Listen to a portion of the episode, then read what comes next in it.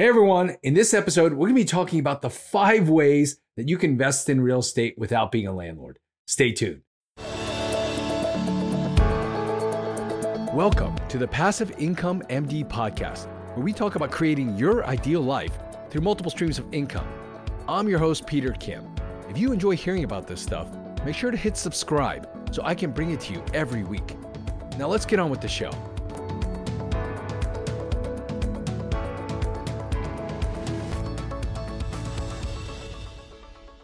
Now, many of you know I get the chance to talk to a lot of people about investing in real estate, both physicians and non physicians. And I talk a lot about the benefits. And the response I usually get to that is I would love to invest in real estate, but I don't have the time, or I don't want to be a landlord. Now, I believe that active investing, we talk about it a lot, or actively being a landlord and owning the property yourself, making all the decisions, it's a proven path to creating wealth and a good amount of steady passive cash flow. However, it's certainly not the only way to achieve those things, and definitely not the only way to invest in real estate. And honestly, investing as a landlord, being a landlord, it's not for everyone. It comes with its own pluses and minuses. There's definitely a fair amount of time, energy, expertise that goes into being a landlord that not everybody wants to sign up for. In fact, as I've gotten busier with my own ventures, busier as my kids are growing up, spending more time with them, I've actually steered more towards a lot of the passive real estate investing. To be honest, at this point in my life, it seems to create the best return on investment or return on time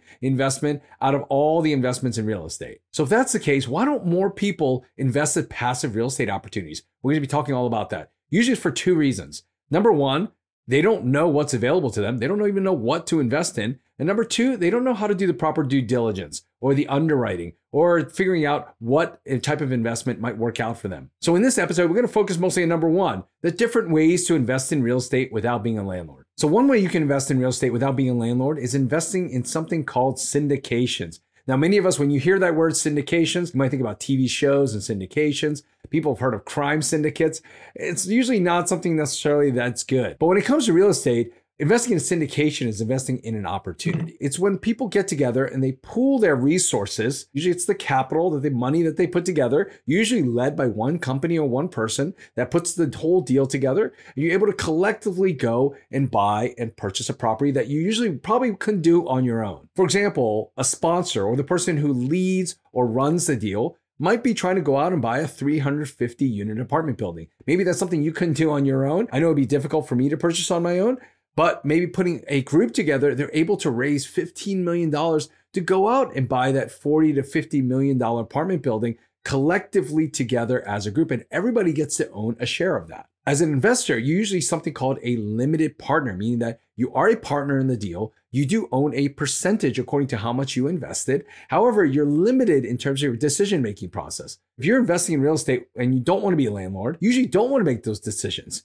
You don't want to be involved in the day to day. And that's why you do invest in something called a syndication. Leverage your capital by investing in someone else. Let them run the deal. Let them figure it out, the business plan, kind of implement it, do all the operations, figure out all the deal structure, figure out all the income, and then give you a distribution as a limited partner. Depending on the deal, these things can last three to seven years. Usually they buy a building, whether it's an apartment building, office building, whatever it might be.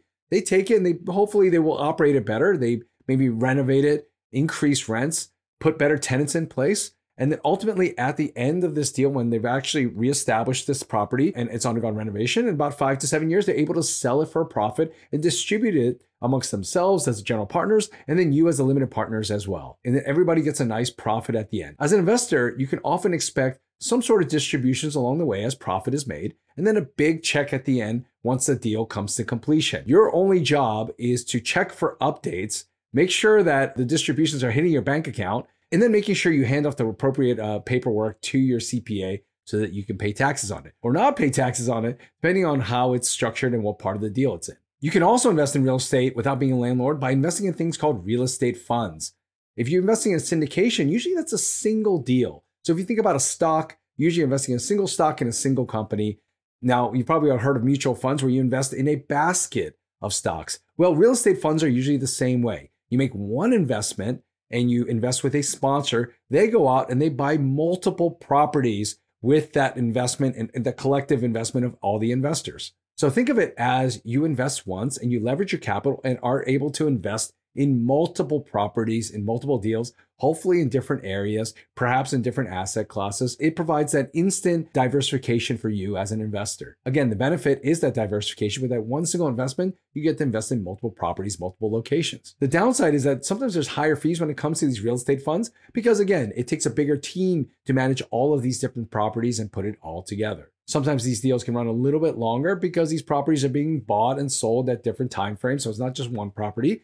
So oftentimes these things can take anywhere from three to five to sometimes even up to 10 years. Now, these two ways are ways that I invest heavily in passive real estate investment. Now, there's another way to invest passively in real estate, and that's through something called REITs, real estate investment trusts. Now, if any of you have a stock market or brokerage account, or you have some mutual funds, you've probably seen these things called REITs, at least on paper. What REITs are, are companies that actually hold and operate and manage real estate. By owning and managing real estate and sometimes selling them off, these REITs create profit. And those profits are passed along to stock and shareholders according to how much you hold. Now, these REITs can be publicly traded, which you might see on the stock market that you can actually uh, access with your brokerage account, or they might be private in the sense that they are actually not on the stock market and there are things you can purchase privately through different private REITs. So to be clear, and what makes it different from syndications and real estate funds is that you don't own the properties directly. You actually own a share of the company that owns and operates these properties. For many investors, this is an easy way to get started because many of us already have brokerage accounts. You can go in there and buy and sell just by simply clicking a button. Now, there's a ton of liquidity when it comes to REITs. Now, liquidity is another term for how fast you can convert those shares and your investment into cash. However, with that liquidity comes some downsides. Because of that liquidity, REITs are often known to correlate more with the stock market. And oftentimes, when you're investing in real estate, the reason you're doing that is because you're trying to get diversification from the stock market. And so, oftentimes, REITs may not accomplish that goal as well as some of these private investments like syndications and funds. The other downside is you may not get quite the tax benefits that you might get with these other types of passive real estate investments like syndications and funds. There are benefits to directly owning these properties, but that's something you should look at on your own as well. Now, another way that you can invest passively is by owning something called notes or note investing. I don't know how many of you have a mortgage. You, there's a promise to pay there for the bank. There's a note, a loan that has been made and created. That is a note, and that's something that people can actually invest in and own and act like the bank. Whenever there's debt placed on a property in the form of a mortgage or any other type of loan, again, a note is created, and that oftentimes finds its way onto different markets that you can access as an investor and own yourself. So essentially, you are acting as the bank. You're lending out your money and getting paid interest on that. Now, this whole note investing environment can be huge. There are ways to find distressed notes, meaning that notes are not current on payment, but you can try to get back in there, buy those notes at pennies on the dollar, and try to get them performing again. There are notes that are stable and active. There are performing notes where actually these loans are current and actually being paid off. You can own those more for the long term. Each way is unique, but in this case, you're not actually owning the property. You're actually owning the loan on the property. That's a form of debt. And that's the type of investing that many people who want to invest in real estate passively get into. And lastly, another way is to get involved in something called hard money loans. Hard money loans might also be called bridge loans. These are often short term loans where people need to borrow money Oftentimes, especially in real estate, they're using for fix and flips, but banks won't lend on these type of investments. So most house flippers, for example, they know they want to buy a property. They want to get in there, renovate it short term, you know, rehab it, make it look nice, and then sell it for a nice profit. Again, these things are short term, maybe three months, six months, might be a year at most. But again, where do they get that financing? Where do they get the lending for that? These hard money lenders are private lenders who have capital that are willing to invest, and the property is put up as collateral for these type of investments. If you've got a good amount of cash, you like investing in debt, meaning that you like being the bank, you like lending out for longer term situations or shorter term situations. Hard money lending is a viable option for people who want to invest in debt and get good returns, at least in the short term. These type of investments are known to be a little bit more stable with probably a little bit uh, capped upside in terms of the investment potential.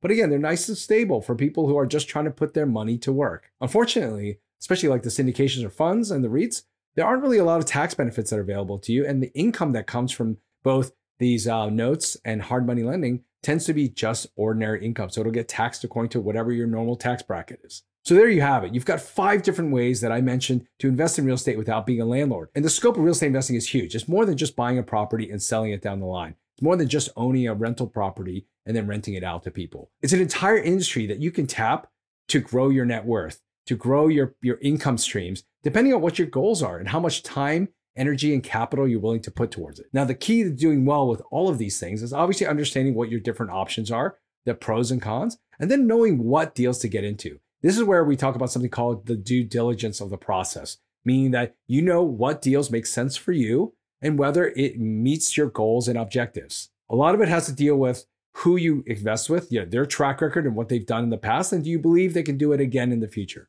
So there are different ways to learn how to do the proper due diligence. There are plenty of books out there, forums that you can be a part of. We offer something called Passive Real Estate Academy, which teaches people how to invest and do the due diligence in these type of investments all in four weeks. You can sign up for the waitlist if it's not active right now. You should definitely check that out. We also put on conferences. There are plenty of conferences where you can go and meet people and learn in person. Either way, there's a way to learn about investing in real estate, to learn how to take action to help you reach that ideal life that you're looking for. Hope that's been helpful. Have a great week, everybody. Thanks. Enjoy the show? Let me know by dropping a review in the podcast app you're listening to us in. And if you haven't already, make sure to hit subscribe. Are you part of our community yet? Join thousands of physicians who are also on this journey to creating their ideal lives through multiple streams of income. You can join us on our Facebook group, Passive Income Docs, and you can always learn more at our website, passiveincomemd.com. Thanks again for allowing me to be a part of your journey. See you next time.